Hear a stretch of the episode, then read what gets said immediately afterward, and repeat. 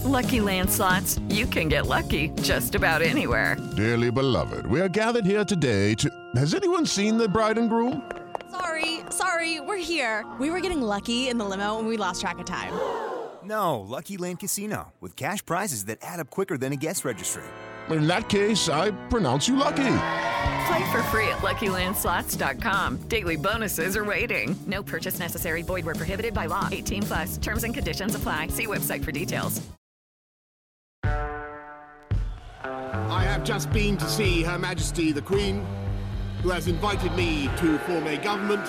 From this day forward, a new vision will govern our land. Leales al pueblo de Venezuela, a su familia, al futuro. Iraq collapsing, Syria collapsing, Yemen collapsing, Libya collapsing, and everything else in turmoil.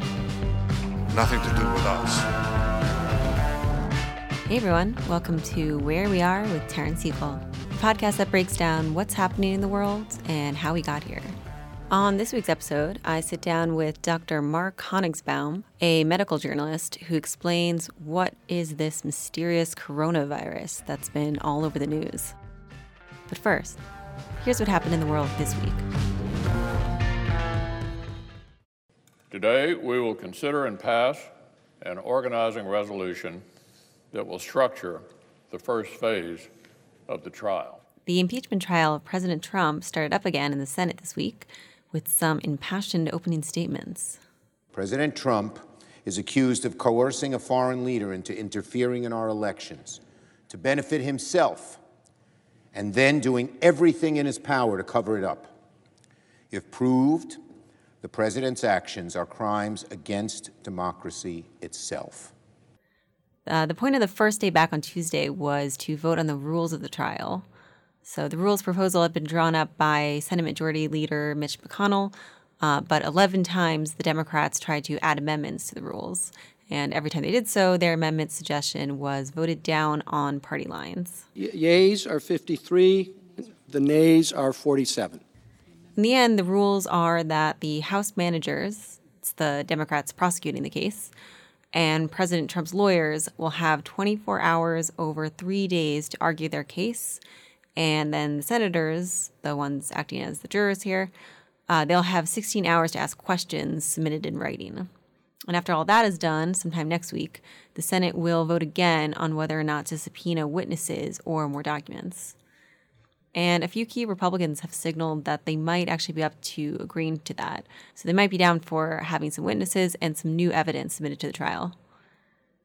It's only a few days in, and already senators seemed pained and bored at times, with the Chief Justice who's running the trial uh, chastising his jurors more than once. I think it is appropriate at this point for me to admonish both the House managers and the President's Counsel in equal terms uh, to remember that they are addressing the world's greatest deliberative body. One reason it has earned that title is because its members avoid speaking in a manner and using language that is not conducive to civil discourse.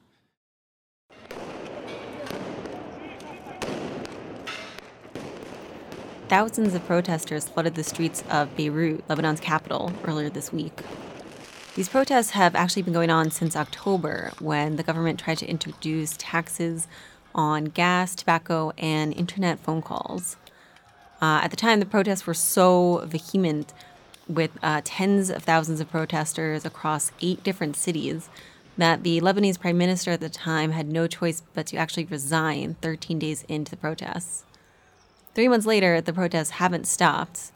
A new government was finally put in place on Tuesday, but it only added fuel to the fire. Prime Minister Hassan Diab said that the new cabinet, which comes from a lot of political elites and supporters of the Iranian backed group Hezbollah, which I talked about a bit on the Shadow War episode, was just a rescue team and um, they would try to meet the protesters' demands.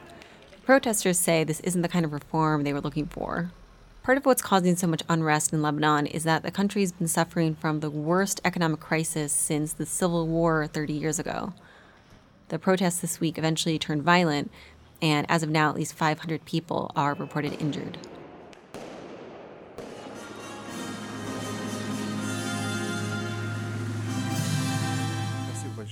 Добрый день. Russia's lower house of parliament approved President Putin's new constitutional changes on Thursday in the first of three votes that they'll need to approve Putin's move. On the surface, the changes that the president introduced give parliament the power to appoint cabinet members, gives the president the right to form the state council, and limits the president to two terms instead of just two consecutive terms, which is what it says right now. So it kind of mixes a strengthening and a limiting of the presidency. And it's still unclear why Putin is introducing these changes now, four years before his term as president ends. Critics of him think this is a plot for Putin to extend his grip on power, but it's not clear yet how, and Putin has remained totally poker faced all week. Putin is really averse to doing anything too blunt when it comes to enlarging his power, and he always likes to have the veneer of a democratic process. But sooner or later, it's bound to come out how this move benefits him. Last week, I did a deep dive on this enigmatic president, so if you haven't listened yet, please check it out. The Question is that motions B to E be agreed to en bloc. As many of our opinion will say content, content. the contrary not content, the contents have it. Big news out of the UK this week is that the Brexit bill has finally become law. It passed the House of Lords this week and got the royal assent, which means it's gotten over all the obstacles to become law. It still needs to be ratified by the EU Parliament, though. And it's important to note that, in spite of the Prime Minister's campaign slogan, Get Brexit Done, this is actually just step one of what could possibly be kind of a grueling process. So once the UK leaves on 31st, the country has a year to come up with a new trading agreement with the EU now that it's outside of the bloc. If an agreement can't be reached by January 2021, then the UK will exit this transition period without a deal. And with that, it's time for this week's deep dive.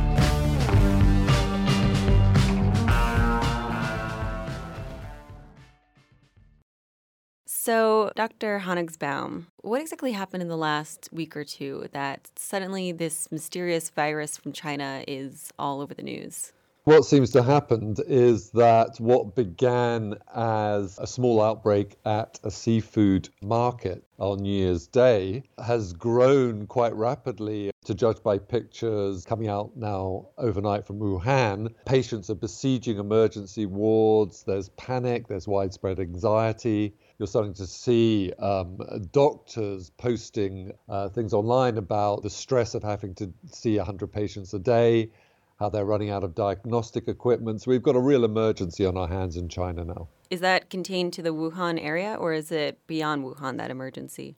Well, I mean, we know that there are now something like 35 million people under sort of lockdown or restricted movement, some 12 cities in China. Um, so it's really everywhere in China. It's, it's crossed into Nepal, it's crossed into Hong Kong. There have been cases reported in Thailand, South Korea, Australia as well. So there are introductions now all over the world. I mean, there's clearly a serious problem in China because uh, we're now seeing third or fourth generation spread. So uh, what do you, you mean know, by that? Up, well, I mean, maybe we should back up to the beginning of the story. So, what do we know about coronaviruses? Well, we know coronaviruses usually reside in wild animals. Uh, so, the first big coronavirus outbreak uh, in 2002 2003, known as severe uh, acquired respiratory system, or SARS for short, was traced to civet cats, which are a wild game animal uh, which is considered a delicacy in China. And like many other uh, game, uh, they're sold at these live animal markets, also known as wet markets.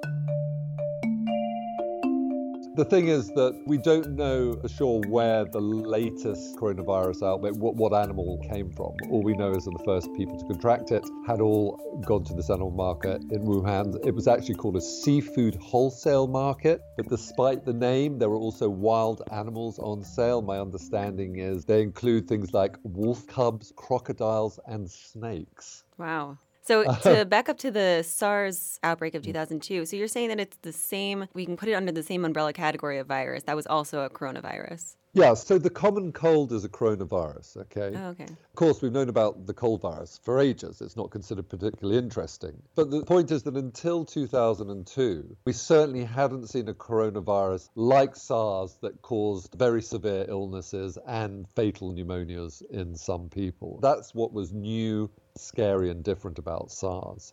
So, for the SARS epidemic, what happened back then? How long did it take for us to realize that this was happening? And what was China's response to it at the time? Yeah, so that's a very good question. I mean, so basically, we now know, we didn't know this at the time, and this is important, that SARS emerged in southern China in uh, Guangdong at the time, there was a lot of confusion. Remember, remember, nobody knew that this was a new coronavirus. Okay, so what physicians and health authorities were seeing were people presenting with fevers, coughing, respiratory symptoms, all the same symptoms you'd expect with influenza. At the same time, though, the Chinese were very slow to share information. So what happened is health experts in Hong Kong and the WHO headquarters in Geneva and elsewhere started making inquiries, but they met with a lot of denial. Um, From whom? Well, the Chinese government, the authorities in the regional authorities initially, they wouldn't allow foreign uh, medical research teams on to do their own checks. They didn't share information. Uh, and it wasn't really until the first SARS case appeared in Hong Kong that pressure stepped up. This time round, it's been completely different. They very rapidly this time analyzed virus samples, confirmed it was a coronavirus, and most importantly of all, they very quickly published the genetic sequence of the virus online. Why is that important? Well, it's important because it means that scientists now all over the world can start to look at the virus's sequence and try and find where are the weak points, can we make a vaccine, and can we roll out clinical trials before this epidemic is over. One of the tragedies of the SARS ep- epidemic is that we didn't develop a vaccine. We didn't even find any effective treatment drugs. So right now there is no drug or no, and no vaccine for this new coronavirus out of Wuhan. When you have a new virus and you don't know how efficiently it's transmitting, you don't know what the proportion of severe illnesses are or and who the at-risk groups are, and when you add in the fact that you have no treatment, no cure, no vaccine, then the downside of that could be catastrophic. So, to go back to what you were saying before about how this time around China kind of has learned its lesson and it's being very forthcoming with its data and publishing the genetic sequence online, which is great. But I'm wondering if we think about when this outbreak started a few mm. weeks ago, in retrospect, some of the information that came out at the time was was wrong. You know, we were told there was no human to human transmission possible, that health workers weren't contracting the virus. Mm-hmm. And just does it seem to you a little bit suspicious that the information at the beginning of the outbreak was wrong and then because it was underestimating the virus, it allowed it to spread in the way that it spread, where people have been traveling freely out of Wuhan since the outbreak? Yeah, I mean, uh, I, I think that there is a case to be made that you know uh, the Chinese could have moved a little bit more quickly. On the other hand, the fact that they've even been able to contemplate quarantining a city of 11 million people, right? That's a city the size of London. That they're even, con- I mean, that's never been attempted before in the whole history of quarantines. What persuaded them to take such a drastic step like that? Well, I mean, it's exactly what you said. Because of the lessons that were learned during SARS, and one of the principal lessons was that the people most at risk were doctors and nurses who were coming into contact with highly infectious patients and didn't have proper protection. So, uh, from what I've seen, uh, and this is just judging by the, the images of uh, doctors and nurses in hazmat suits with masks and goggles, uh, they seem to have the right equipment. But on the other hand, what I'm now reading is that they're, you know, because they're so overwhelmed with patients, and some nurses are saying that on their shifts they're having to see 100 patients during that shift. Wow. Uh, there aren't enough diagnostic equipment to confirm that it's a coronavirus infection. We've seen the first death of a prominent Chinese doctor, so presumably he had this protective equipment. There are now reports that maybe you can catch the virus through respiratory droplets infecting your eyes. So they're saying we have to wear goggles as well as masks. So uh, I think for all these reasons, the Chinese realize that they have a very serious problem on their hands and have to, you know, act with due caution and diligence. So, the steps that China's taken, quarantining a city of 7 million people, is totally unprecedented. 11 million. 11 million people, oh my Yeah. God, is unprecedented. And I wonder if this is something kind of unique to China in that they could even accomplish something like that, that they would even be able to quarantine an entire city. So, would you say that there's something about the control that's uniquely exerted by the Communist Party that they can actually take these steps? I mean, we only have to do a thought experiment.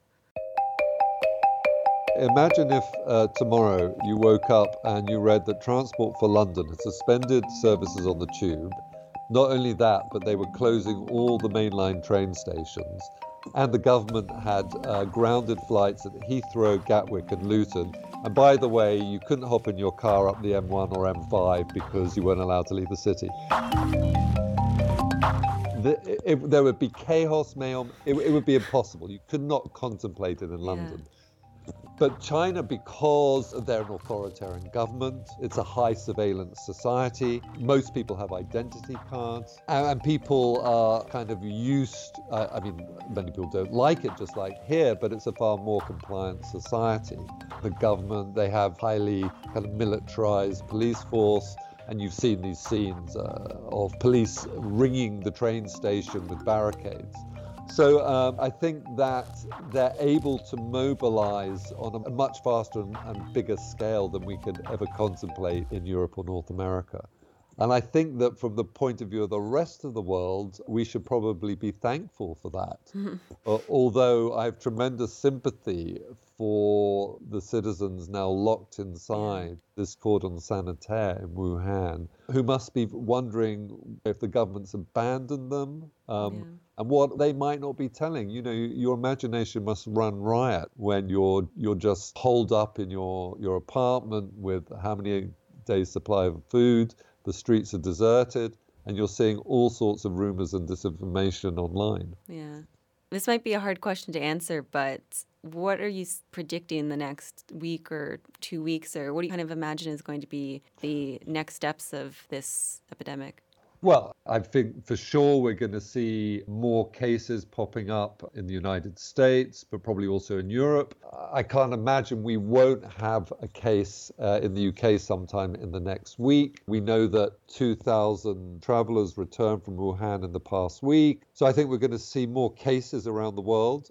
What I hope won't happen is that we see secondary cases developing from those introductions that obviously would raise the concern massively. Did that happen Um, with SARS? Uh, yeah, so one of the worst affected cities during SARS. I mean, actually, maybe I should tell you the story because I think it's, it's a fascinating example of how airborne viruses like SARS and this coronavirus spread. Uh, so, what happened was we know that the virus was introduced to Hong Kong when an elderly Chinese doctor checked into a budget hotel in Kowloon called the Metropole Hotel. So he checked into a room on the ninth floor of that hotel. And somewhere in his leaving his room and getting in the lift, the elevator, he came into contact with other tourists who were staying in that hotel. He then reported himself to hospital because he fell ill. But the very next day, I think something like 16 people who had just come into passing contact with him in the elevator or in the corridors, they're not hopped on planes. And they, in the process, they introduced the virus to Vietnam, Thailand, Singapore, Australia, and Toronto. Wow. And in Toronto, several members of the same Chinese family were affected. They then went to the emergency room at a hospital called the Scarborough Grace in Toronto. And once there, they transmitted the infection to several other people who had just gone there for, for other sorts of medical attention, as well as several doctors and nurses. Wow. Uh, and this was a massive problem. It led to the lockdown of the entire hospital. There were home quarantines uh, in Toronto and other parts of uh, Ontario. I mean, Toronto ground to a halt. All economic activity ceased for the Wow. duration of the outbreak. Yeah. So that's kind Uh-huh. of what to look out for if we start seeing these secondary cases in the next Yes, couple of yeah. weeks. I mean, the other thing to realize, Darren, is, is that often, of course, you know, the health impacts are concerning. It would be terrifying if it became a true pandemic. But one of the things we have to realize is, that, you know, some of the, the most pernicious effects are through the way that they affect our social anxieties, the way they spread fear. Mm. But also, you know, I mean, SARS, it's estimated that SARS cost the global economy 40 billion. Oh my God. Right? Yeah, I mean, Asian stock markets crashed. People involved in big banks in Hong Kong were sent home. When you ground flights, the tourist industry, hotel industry takes a massive hit. In Toronto, the film industry basically shut down. You know, uh, they make lots of films there. That stopped for a long time. Mm. So the sort of social and economic effects of these outbreaks, these epidemic scares, can be just as damaging as the, the virus itself. And that's our show. A massive thanks to Dr. Mark Honigsbaum for lending his expertise. Tune in next week for another episode of Where We Are with Terence Sewell.